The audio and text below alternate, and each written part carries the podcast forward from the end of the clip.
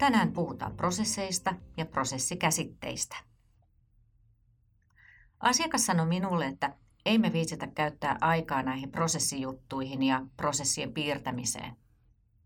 Jäin sitten miettimään, että no onko se prosessiasia sitten niin tärkeä. Kyllä. Ja mielestäni se on tärkeää ja tärkeää siinä ei ole se piirtäminen, vaan se ajattelu, eli että ymmärretään toimintaa.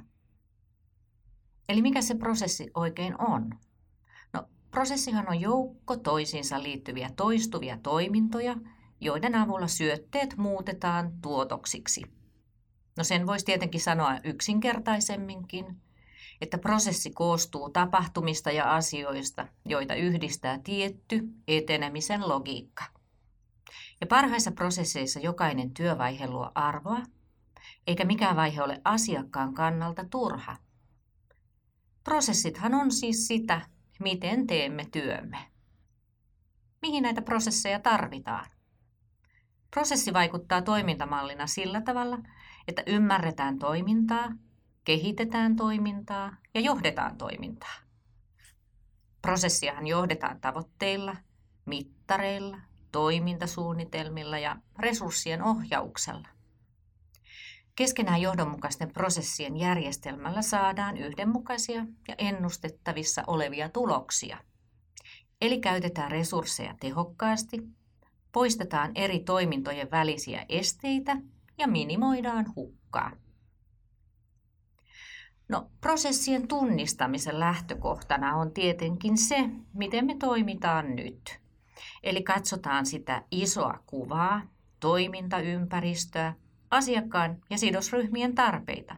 Eli taas kerran, keitä ne asiakkaat ovat, mitä ne odotukset ja vaatimukset ovat, pohditaan yrityksen perustehtävää ja strategiaa ja sitten sitäkin, että mitä ne asiakkaan prosessit ovat, että millä prosesseilla liitymme asiakkaiden prosesseihin. Sitten tässä prosessipuolella törmää aina terminologiaan tai tämmöisiin prosessikäsitteisiin. Ydinprosessit on olemassa toiminta-ajatuksen mukaiset ydinprosessit.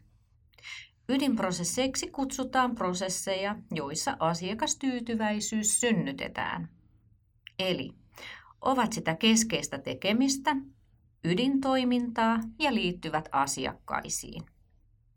Ne toteuttavat perustehtävää ja strategiaa, tuottavat asiakkaille arvoa tuottavat organisaatiolle kassavirtaa, ylittävät usein eri toiminnot ja funktiorajat ja ovat esimerkiksi tuotteen ja palvelun kehittämistä, myyntiä, valmistusta ja toimittamista.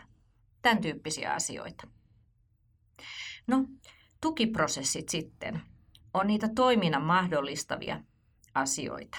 Eli Nimensä mukaisesti ne mahdollistaa ydinprosessien toimimisen, tukee ja avustaa ydintoimintaa. Usein ne kohdistuu henkilöstöön, resurssien hallintaan ja sisäiseen toimintaan. Eli muutamia esimerkkejä, vaikka on tämmöinen laskutus tai ICT, kiinteistönhuolto. Nämähän on tukitoimintoja ydinprosesseille.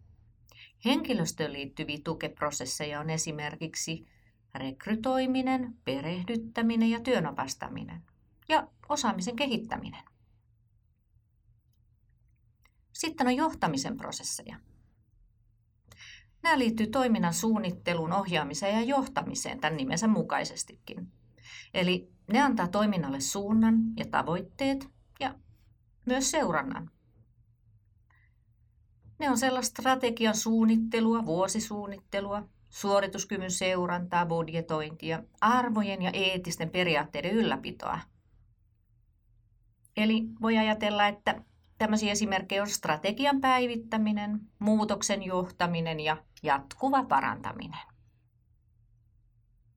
No, prosessikartta on strategian operatiivinen jatke ja näyttää toiminnan logiikan.